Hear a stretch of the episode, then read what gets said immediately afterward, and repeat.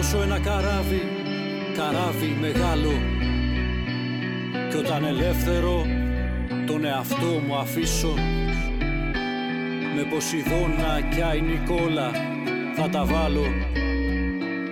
Κι όλου του κόσμου τα λιμάνια θα γυρίσω. Γεια σας, γεια σας. Ξεκινάμε ένα ακόμα ταξίδι σε ένα ακόμα ποδοσφαιρικό λιμάνι, λιμάνι τέλος πάντων, σε ένα μακρινό προορισμό για να γνωρίσουμε μια τελείως ε, διαφορετική κουλτούρα, ποδοσφαιρική από αυτές που έχουμε έτσι, συζητήσει, από αυτές που γνωρίζουμε ίσως περισσότερο από τη συναστροφή μας με το, με το ποδόσφαιρο τέλος πάντων. Έχουμε μαζί μας τον Άγγελο Γιακουμίδη, Καλησπέρα, Θάνο. συντελέστη του Football Stories. Καλησπέρα σε Βασικός- όλους τους Βασικός ακροατές. συντελεστή θα έλεγα του Football Stories. Καλησπέρα, ναι, μπορεί να μας ακούνε πρωί, ρε παιδί μου. Μπορεί να μας ακούνε βράδυ, μπορεί να μας ακούνε ξημερώματα. Οπότε. Τότε να χαιρετήσω οποιονδήποτε, σε οποιαδήποτε ώρα, σε οποιαδήποτε χρονική ζώνη του κόσμου που ακούει αυτό το podcast. Μπράβο, μπράβο. Καλύτερα, θα έλεγα καλύτερα. Και να σε ευχαριστήσω που με ε, προσκάλεσες στο podcast, να εκφράσω την δημόσια θλίψη μου που πριν από μένα έρθει ο Γιώργος Λέτζας και θα ήθελα να πω ότι μου αρέσει να κρίνω τα έργα του όπως ακριβώς ο Σλάβο Ιζίζεκ τις ταινίες του, δεν το άκουσα. δηλαδή λέω, δεν θα ακούσω συστημικά τι είπε, αλλά αρνούμε τα πάντα τα οποία μπορεί να υπόθηκαν, μπορεί και όχι για μένα. Δεν είπε τίποτα για σένα. Είμαστε, νομίζω, είμαστε καλά. Είμαστε, Είμαστε καλά. καλά. Ο Άγγελος, λοιπόν, μαζί με τον Γιώργο και τον ε, το Μίτσο και τα υπόλοιπα παιδιά του Football Stories, το Θοδωρή, έχουν ταξιδέψει όλο τον κόσμο, έχουν γνωρίσει διαφορετικές ποδοσφαιρικές κουλτούρες, έχουν γνωρίσει κόσμο, οπαδούς, έχουν δει ποδόσφαιρο, έχουν μπει σε γήπεδα. Μαζί λοιπόν, Άγγελε, θα μιλήσουμε για κάτι αρκετά διαφορετικό. Θα μιλήσουμε για κάτι πρωτόγνωρο, το οποίο είναι η ποδοσφαιρική κουλτούρα στις Ηνωμένες Πολιτείες.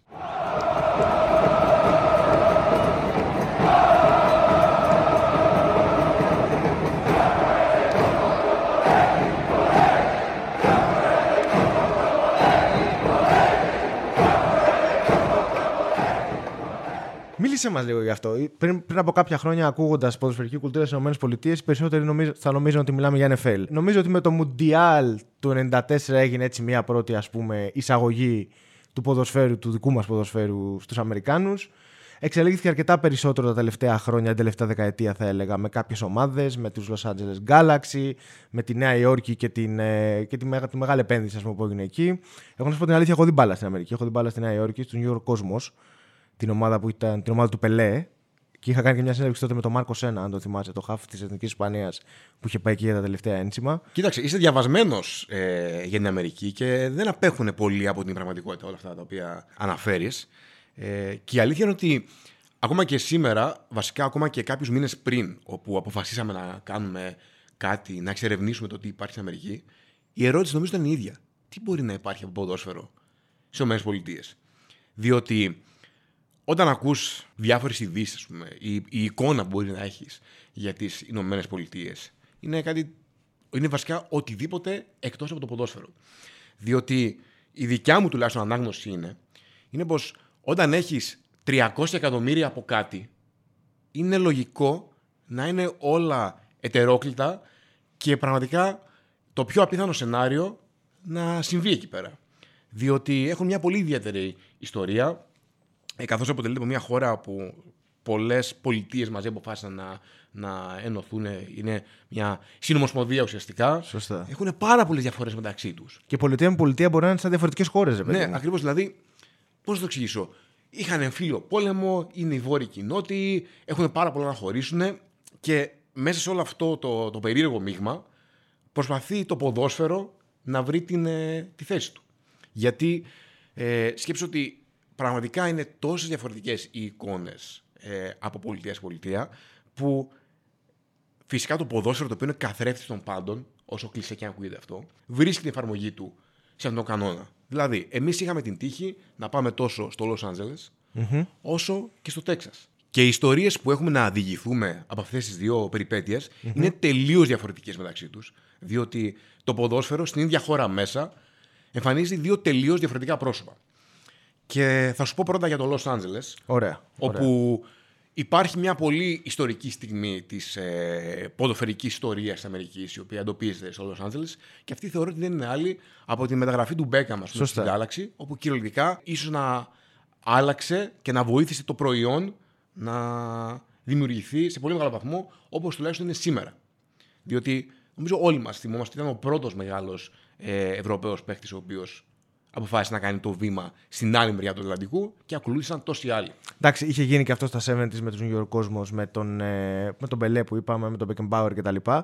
Αλλά ναι, στη σύγχρονη ιστορία Στη του σύγχρονη ποδοσφαίρου ιστορία- ήταν αυτό που ουσιαστικά φάνηκε σαν ένα σημείο ρε παιδί μου που αλλάζει τα πάντα μετά το Μουντιάλ, ας πούμε. Στο Los Angeles το ποδόσφαιρο εμφανίζει πολλού διαφορετικούς χαρακτήρες. Διότι έχεις τη λάμψη των LA Galaxy, η οποία ξεκίνησε με την αστερόσκονη ας πούμε, του David Beckham. Αλλά η πραγματική ιστορία, την οποία εμάς την ενδιέφερε να ερευνήσουμε, είναι το ότι η πραγματική ποδοσφαιρική κουλτούρα ε, του Los Angeles δεν, δεν συντηρείται, ούτε φτιάχνεται από τα εκατομμύρια που ρίξανε εν μία νυχτή Αμερικάνοι όταν είδαν ότι παίζεται χρήμα σε αυτήν την αγορα Διότι καλό ή κακό, ε, το παράδοξο με, το, με την Αμερική είναι ότι το ποδόσφαιρο δεν αναπτύχθηκε ποτέ εκεί όσο αναπτύχθηκε το μπάσκετ και το NFL που παίζουν μόνο αυτοί, ας πούμε. Το χόκι ακόμα θα σου Και λέω. το χόκι είναι. Και είναι πολύ ε, χαρακτηριστικό της Αμερικανικής κουλτούρας ότι ο πρωταθλητής του rugby, του football που λένε. football, ναι, στην, ναι. στην, ε, Και το α- baseball, βέβαια, μην ξεχάσουμε το Στην baseball. Αμερική είναι, θεωρείται ε, παγκόσμιος πρωταθλητής. Λες και ασχολούμαστε εμείς με το τι κάνουν οι Tampa Bay ε, στην Αμερική. Anyway, Ο Βασίλης, ο Τσίγκας και οι υπόλοιποι έτσι, fans του αθλήματος δεν θα συμφωνήσουν με αυτό που είπες. Αλλά ας προχωρήσουμε. Α προχωρήσουμε παρόλα αυτά. Έτσι που λες, η πραγματική ποδοσφαιρική κουλτούρα του Λος Άντζελες αναπτύχθηκε από τους Λατίνους οι οποίοι σταδιακά και χρονικά μετανάστευσαν στο Λος Άντζελες όπου σήμερα έχει πολύ μεγαλύτερη ε, κοινότητα Λατίνων παρά ας πούμε, λευκών, το οποίο συνέβη σε διάφορα σημεία της ιστοριας και έφεραν μαζί τους όλο αυτό το ταπεραμέντο. Και έτσι που λες, η πρώτη ομάδα ας πούμε, που δημιουργήθηκε ήταν η Σίβας, η Τσίβας, αν δεν κάνω λάθος, η οποία διαλύθηκε στην ε, πορεία και πάρα πολλές προέκυψαν γιατί υπήρχε το κοινό. Γιατί όλοι αυτοί γουστάραν το ποδόσφαιρο και παίζαν ποδόσφαιρο. Και ξέρεις τι είναι πάρα πολύ ενδιαφέρον στο Λο Άντζελε, ότι πολλοί οπαδοί είναι γυρεότεροι από τις ομάδες που υποστηρίζουν σήμερα. Φοβερό, φοβερό στοιχείο αυτό. Δηλαδή υπάρχει ας πούμε η LAFC, Los Angeles FC, όπου πήγε και ο Μπέιλ πριν ε, κάνα μήνα ας πούμε, η οποία είναι πέντε ετών ομάδα. Ωραία. Και συναντάς ας πούμε 50χρονους οπαδούς της LAFC και λες τι έκανες εσύ πριν, πριν δημιουργηθεί η LAFC. Οπότε η γενικότερη εικόνα της ποδοσφαιρικής κουλτούρας του Los Angeles είναι history in the making. Δηλαδή, ε, υπήρχε πάντοτε το ενδιαφέρον, αλλά φυσικά το επίκεντρο της προσοχής των Αμερικανών είναι εκεί που υπάρχει κέρδος. Γι' αυτό και το έστρεψαν αλλού. Και όταν συνειδητοποίησαν ότι υπάρχει μια πάρα πολύ μεγάλη αγορά η οποία δεν ε, εκμεταλλεύεται κάποιος, τότε εν μία νυχτή κυριολεκτικά χτίστηκαν άπειρα ε, στάδια, τα οποία είναι σε, ε, σε εξωφρενικά καλή κατάσταση. Γιατί ξέρεις ότι υπάρχουν υποδομές για να χτιστούν ας πούμε, όλα.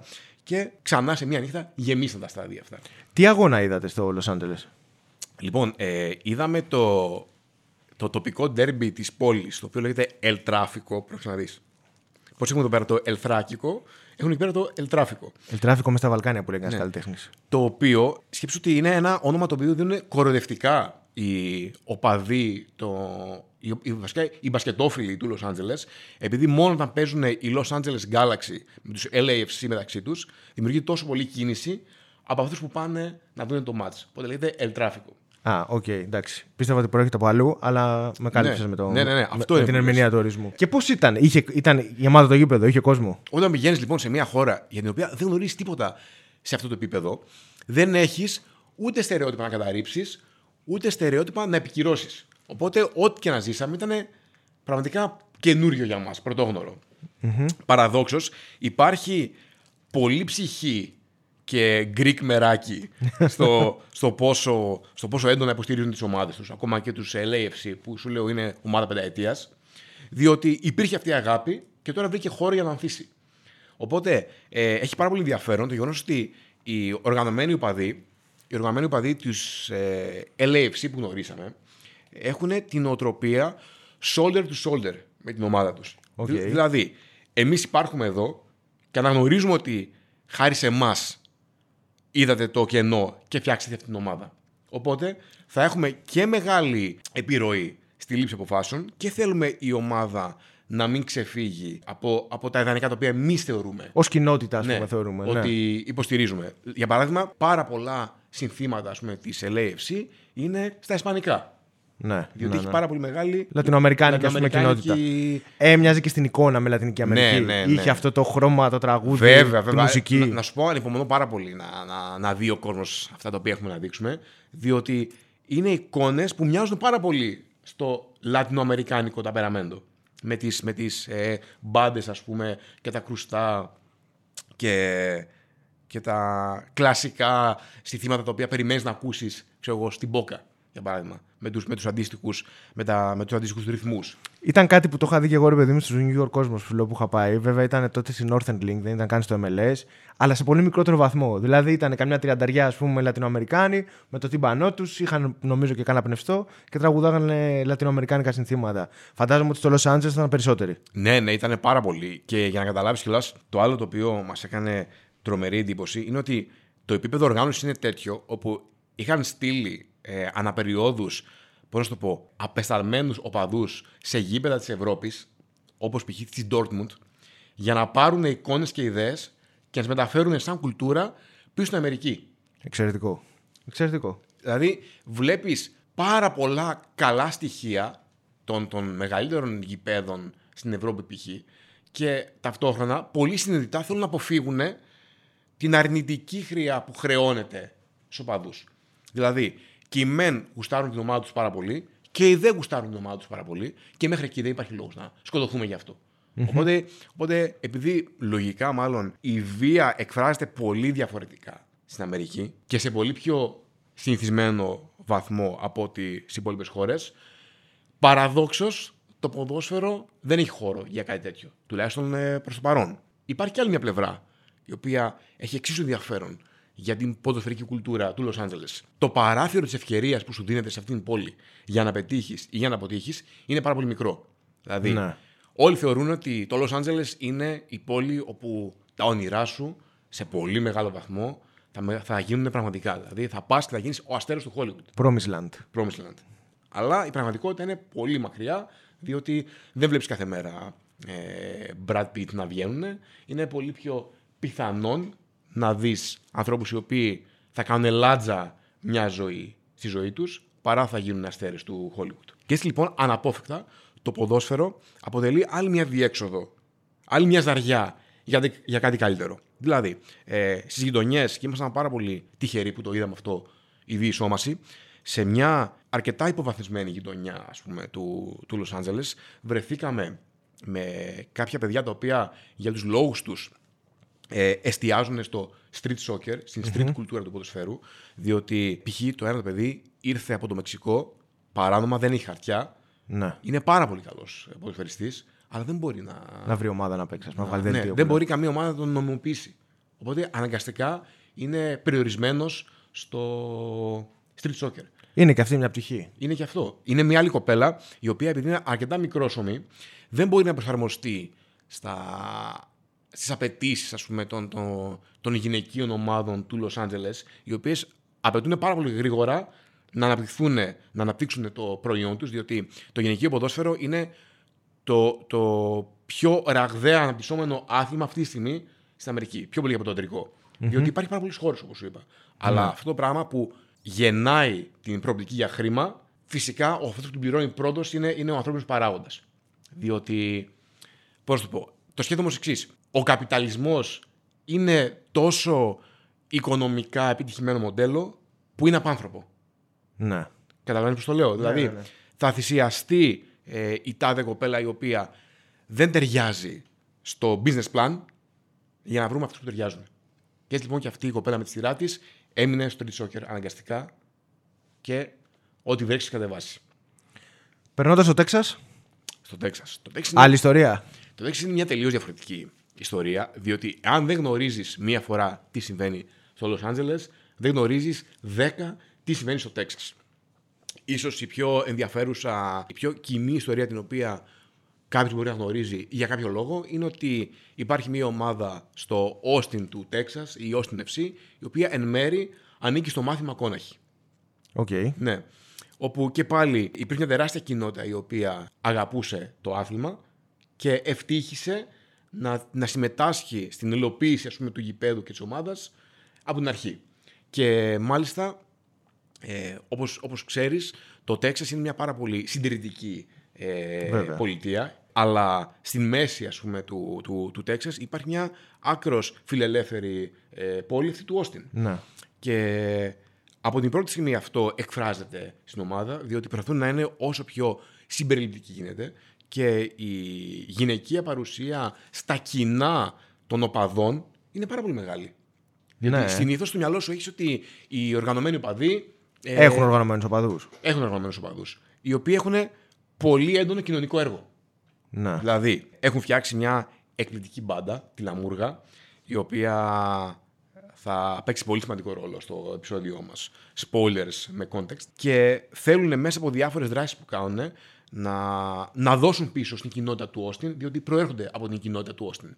Οπότε ε, γνωρίσαμε κάποιους τύπους οι οποίοι ας πούμε, ηγούνται των οργανωμένων του Όστιν και όπου υπάρχει ας πούμε, κάποιο πρόβλημα το οποίο θα μπορούσε κάπως να αντιμετωπιστεί με τη συμβολή τους, προσπαθούν να κάνουν το καλύτερο που μπορούν. Πολύ ενδιαφέρον. Ναι, είναι, είναι πάρα, πολύ, πάρα πολύ ενδιαφέρον. Ε, βέβαια, είδαμε και απεριέργεια. Ένα παιχνίδι κατώτερης κατηγορίας στο Αμερικανικό ποδόσφαιρο, γιατί λες τι μπορεί να σημαίνει εκεί πέρα.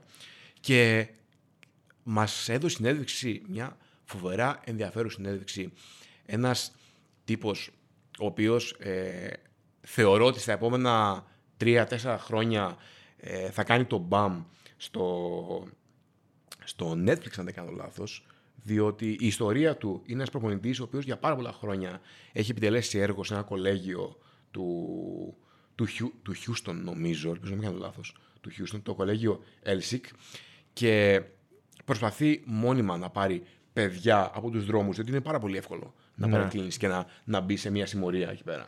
Με ό,τι συνεπάγεται αυτό. Και προσπαθεί λοιπόν να πάρει παιδιά από τον δρόμο και όχι να τους κάνει ποδοσφαιριστές. Να τους κάνει ανθρώπους. Δηλαδή, εστιάζει πάρα πολύ στο mentality ενός άνθρωπου ο οποίος είναι in the making. Διότι στην εφηβεία μας θα απορροφήσουν σαν σφουγγάρια αυτά τα οποία θα μας δώσουν καλώ ή κακώ οι καθηγητές μας και οι μέντορές μας. Διότι το πιο συχνό βίωμα είναι, είναι βαρετές γκρι ημέρες στο γυμνάσιο και στο λύκειο, Ναι. περιμένοντας να τελειώσει το 8ωρό σου. Αλλά θεωρώ ότι όλοι μας έχουμε έναν καθηγητή ο οποίος νοιαζόταν για ότι θα απογίνουμε, ο οποίος και μας επηρέασε Και ήταν out of the box συνήθως αυτός το ναι, καθένα. ήταν out of the box και μας οδήγησε σε αποφάσεις στη μετέπειτα ζωή μας. Έτσι λοιπόν αυτός ο τύπος, ο οποίος ηγείται ας πούμε μιας, μιας φοβερής προσπάθειας στο, στο Elsic του Τέξας για να δημιουργήσει μια ομάδα η οποία έχει και, και νικητές αλλά και, και νικητές στο, στο, στο παιχνίδι ζωής. Ναι, Δηλαδή ναι, ό,τι ναι. και να γίνει δεν με ενδιαφέρει. Δεν με ενδιαφέρει αν θα πάει στο πρωτάθλημα. Θέλω να κάνεις κάτι καλύτερο από αυτό που μπορείς στη ζωή σου. Ας πούμε. Και ο τύπος μάλιστα για την επόμενη χρονιά που ξεκινάει από το Σεπτέμβριο θα τον παρακολουθήσει ας πούμε, για ένα χρόνο ένα συνεργείο μιας με πολύ μεγάλης εταιρείας παραγωγής, όπου όλη αυτή την ιστορία θα τη δούμε λοιπόν σε δύο Θα τη τρία μεταφέρει χρόνια στη- στο στο Netflix. Γαλλία. Ναι. Και Φοβερό. θα λέμε ότι το Football Stories ήταν πρώτο εκεί. Έχει πάρα πολύ ψωμί.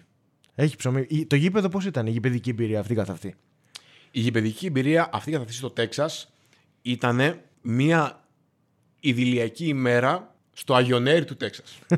ναι. Ε, το οποίο είναι πάρα πολύ συγκεκριμένο reference. Ήταν ένα, ένα τρομα... σε, σε, ήταν, ήταν ένα γήπεδο σε τρομακτικά καλή κατάσταση, όπου παίζανε ας πούμε οι, οι δύο ομάδες του, της δεύτερης κατηγορίας του MLS, οι οποίες και πάλι προέρχονται από, από fundings των μεγαλύτερων ομάδων με σκοπό να γίνουν σαν, σαν φυτόρια, να το να το Ναι, πούμε έτσι. Ναι. ναι. Όπου εντάξει, το επίπεδο. Ποιος είμαι εγώ τώρα να κρίνω το ποδοσφαιρικό επίπεδο οπουδήποτε; Ε, ήταν ικανοποιητικό, θα πω.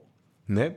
Είχε το χαβά του. Αρνητικό το οποίο πρέπει να τονίσω είναι ότι δεν μπορέσαμε να πάρουμε μία μπύρα στο γήπεδο. Ναι. Το οποίο είναι ένα trend, Απαγορεύεται. είναι ένα trend το οποίο αρχίζει και εξαπλώνεται Βέβαια. ε, παγκοσμίως και πρέπει να είμαστε εδώ να χτυπήσουμε τον κόδωνα ε, πριν γίνει το, νέο, το new normal. Αλλά είχε πάρα, πολύ, είχε πάρα πολύ χαβαλέ και προσπαθήσαμε όσο μπορούμε να, να, το, να το διασκεδάσουμε κι εμείς και αναλαμβάνοντας ουσιαστικά και κάποιους, κάποιους ρόλους καρικατούρες που θα δεις σε κάθε γήπεδο ε, εραστηνικό της Ελλάδας το οποίο περισσότερα θα δείτε, όποιος ενδιαφέρει να το δει, στα, στα επόμενα επεισόδια του Football Stories. Ε, επειδή το Τέξα, παιδί μου, είναι ένα μέρος που μας έχει μείνει στο μυαλό με τα όπλα, την, την οπλοκατοχή, την νομιμοποίηση των όπλων, όσα γίνονται κατά καιρούς. Μεταφέρεται αυτό στο γήπεδο, ή, ή είναι η ίδια συνθήκη που περιέγραψες ότι η βία είναι κάτι τελείως διαφορετικό στην Αμερική; Εάν θέλεις λοιπόν τα δύο σέντ μου όσο αφορά την όπλοκατοχή στην ε, Αμερική, είναι το κλασικό παράδειγμα του πώς αν είσαι μακριά από ένα πρόβλημα, είναι τόσο εύκολο να το υπεραπλουστεύσεις λανθασμένα. Γιατί λες ότι είναι τόσο εύκολο να πάρει κάποιος όπλο στο Τέξας συγκεκριμένα, okay, που απλά πρέπει να είναι άνω των 21 και να μην έχει κάποιο ποινικό μητρό, και απλά μπαίνει και το αγοράζει όπως θα αγόραζες μία σακούλα μπανάνες. Για ποιο λόγο, εφόσον γίνονται τόσα πολλά δυστυχώς school shootings και mass shootings που γίνονται, δεν ε, απαγορεύουν τα όπλα; Είναι με τον ίδιο τρόπο που θα πει κάποιος για ποιο λόγο στην Ελλάδα ε, η Εκκλησία και το κράτος δεν διαχωρίζονται; Ναι. Διότι είναι κάτι τόσο βαθιά ριζωμένο στην κουλτούρα τους. Είναι, είναι κυριολεκτικά το, το second amendment στο, στο σύνταγμά τους. Που είναι αδύνατον εμεί ανοιχτή να πάρεις μια τόσο ριζική αλλαγή, διότι κανείς δεν θα αναλάβει το πολιτικό κόστος. Okay. Και έχει και μια βαθιά παράδοση όλο αυτό το πώς καθιερώθηκε να περάσει το Σύνταγμα κτλ. Ναι, ρε παιδί μου, δεν είναι της παρούσης. Το αν θα εξετάσουμε αν είναι λαθασμένο ή όχι είναι άλλη κουβέντα από το αν μπορεί να εφαρμοστεί ή όχι. Η, η, η δυστυχής πραγματικότητα για εμάς είναι ότι πώς γίνεται να αγοράζεις τόσο εύκολα ένα όπλο. Αλλά αυτοί δεν το αντιλαμβάνονται έτσι, καλώς ή κακό. Το συζητήσατε. Το συζητήσαμε. Okay. Το συζητήσαμε μάλιστα με έναν καθηγητή του Πανεπιστημίου του Όστιν, ο οποίος ειδικεύεται στην, ε, στην, στα θέματα οπλοκατοχής, εγκληματολογία και πώς όλα αυτά συνδέονται με την αστυνομική βία αλλά και τις φιλετικές προκαταλήψεις και διακρίσεις που ομολογουμένω βρίσκονται στην Αμερική. Ε, είχε κάποιες πάρα πολύ ενδιαφέρουσες απόψεις να μας παραθέσει για το ποιο λόγο συμβαίνει αυτό και από κοινωνιολογικής ε, άποψης και από της προσωπικής του ερμηνεια Και αυτό το οποίο θα πω, ας πούμε, και τα πρώτα θα τα αφήσω Ωραία, για ναι, να ναι, ναι. κάτι, είναι ότι η πραγματικότητα είναι ότι έχουμε όλοι μια ροπή στην, στην, ε, στην βία. Αλλιώς την εκφράζουμε οι άντρες, αλλιώς την εκφράζουμε οι γυναίκες.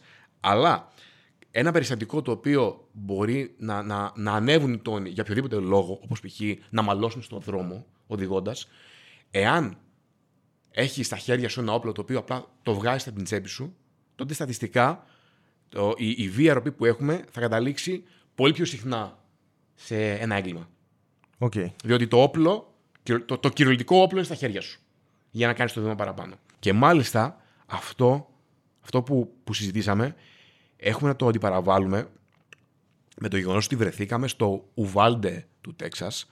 Τα τέλη Μαΐου έγινε δυστυχώς γνωστό σε όλο τον κόσμο. Ναι. Διότι ένας 20χρονο, αν δεν κάνω λάθος, μπήκε με ένα ημιαυτόματο όπλο, ένα AR, όχι δηλαδή πιστόλι, ένα ημιαυτόματο, σε ένα δημοτικό και σκότωσε 19 παιδιά και δύο δασκάλους.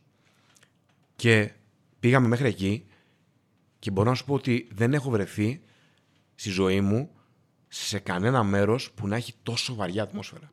Το σχολείο είναι σφραγισμένο και απ' έξω υπάρχει ένας προάβλιος χώρος τι να σου πω, ο οποίος είναι, είναι, είναι- είναι σαν, σαν μια, σαν μια ε, σαν ένας στίβος γύρω-γύρω γεμάτος αναμυστικά και φωτογραφίες και λουλούδια και, και πλακάτ και είναι, είναι, είναι, είναι αναταιριαστικό και είναι κάτι στο οποίο αναρωτιέσαι πώς βρέθηκες εκεί.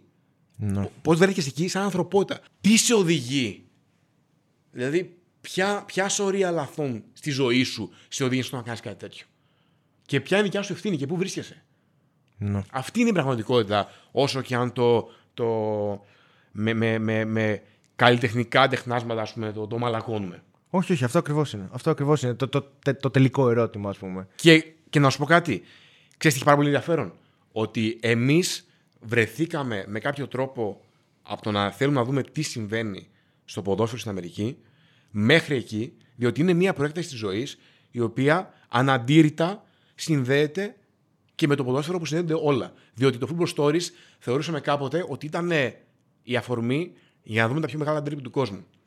Για να δούμε ποδόσφαιρο. Τελικά έχει να κάνει με όλα τα υπόλοιπα εκτός από το ποδόσφαιρο αυτό καθ' αυτό σε αθλητικό πλαίσιο. Έχει να κάνει με όλα όσα αναδεικνύουν και κάνουν τόσο σημαντικό το ποδόσφαιρο.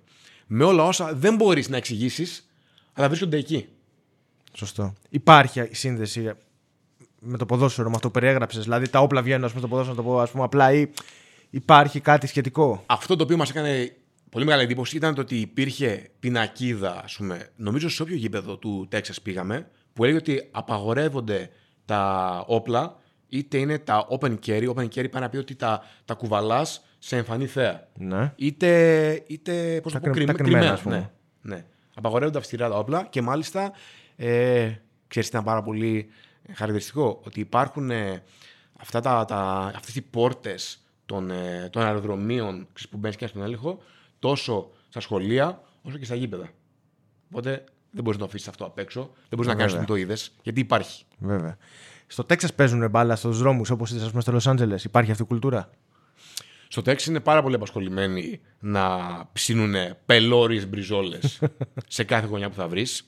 Οπότε σε δεύτερη μοίρα νομίζω αφήνουν το, την street κουλτούρα του ποδοσφαίρου. Όπως είπα, έχει μια τελείως διαφορετική έκφραση στο ποδόσφαιρο στο Τέξας και εμένα δεν με πειράζει καθόλου που η προτεραιότητά τους είναι το Ναι, πολύ ναι, ναι, καλό κρέας, σίγουρα. να σου πω την αλήθεια. Σίγουρα. Ναι. Θα έλεγε σε κάποιον έτσι ακροατή που θα ταξίδευε, ας πούμε, στην Αμερική να δοκιμάσει να την μπάλα, ρε παιδί μου. Θα έλεγα ότι αν έχεις την ευκαιρία να το κάνεις, μην το παραλείψεις, διότι κυριολεκτικά μπορείς να είσαι ένα κομμάτι της ιστορίας ενώ αυτή συμβαίνει σε real time. Ενώ αυτή γράφεται. Μάλιστα. Άγγελε Γιακουμίδη, σε ευχαριστούμε πάρα πολύ. Θα που μου μας χαρεί, μετέφερες Γκαζέτα, σε ευχαριστώ και Αμερική. σε ευχαριστούμε πολύ. Ήταν σίγουρα μια ξεχωριστή εμπειρία. Κάτι πολύ διαφορετικό από όσα έχουμε συνηθίσει να βλέπουμε και να ακούμε. Και ελπίζουμε να έχεις την ευκαιρία κάποια στιγμή να πας και σε κάτι ακόμα πιο extreme. Και πάλι σε ευχαριστώ. Καλοτάξιο το podcast και ό,τι καλύτερο από εδώ και πέρα. Ταξιδεύει, ταξιδεύει και θα συνεχίσει σε διαφορετικούς προορισμούς. Ευχαριστούμε τον Χρήστο Λόλο που ήταν μαζί μας, που μας κάτσε στην τροφιά και θα πούμε εις το επανειδήν. Είστε ο Πανεδίν.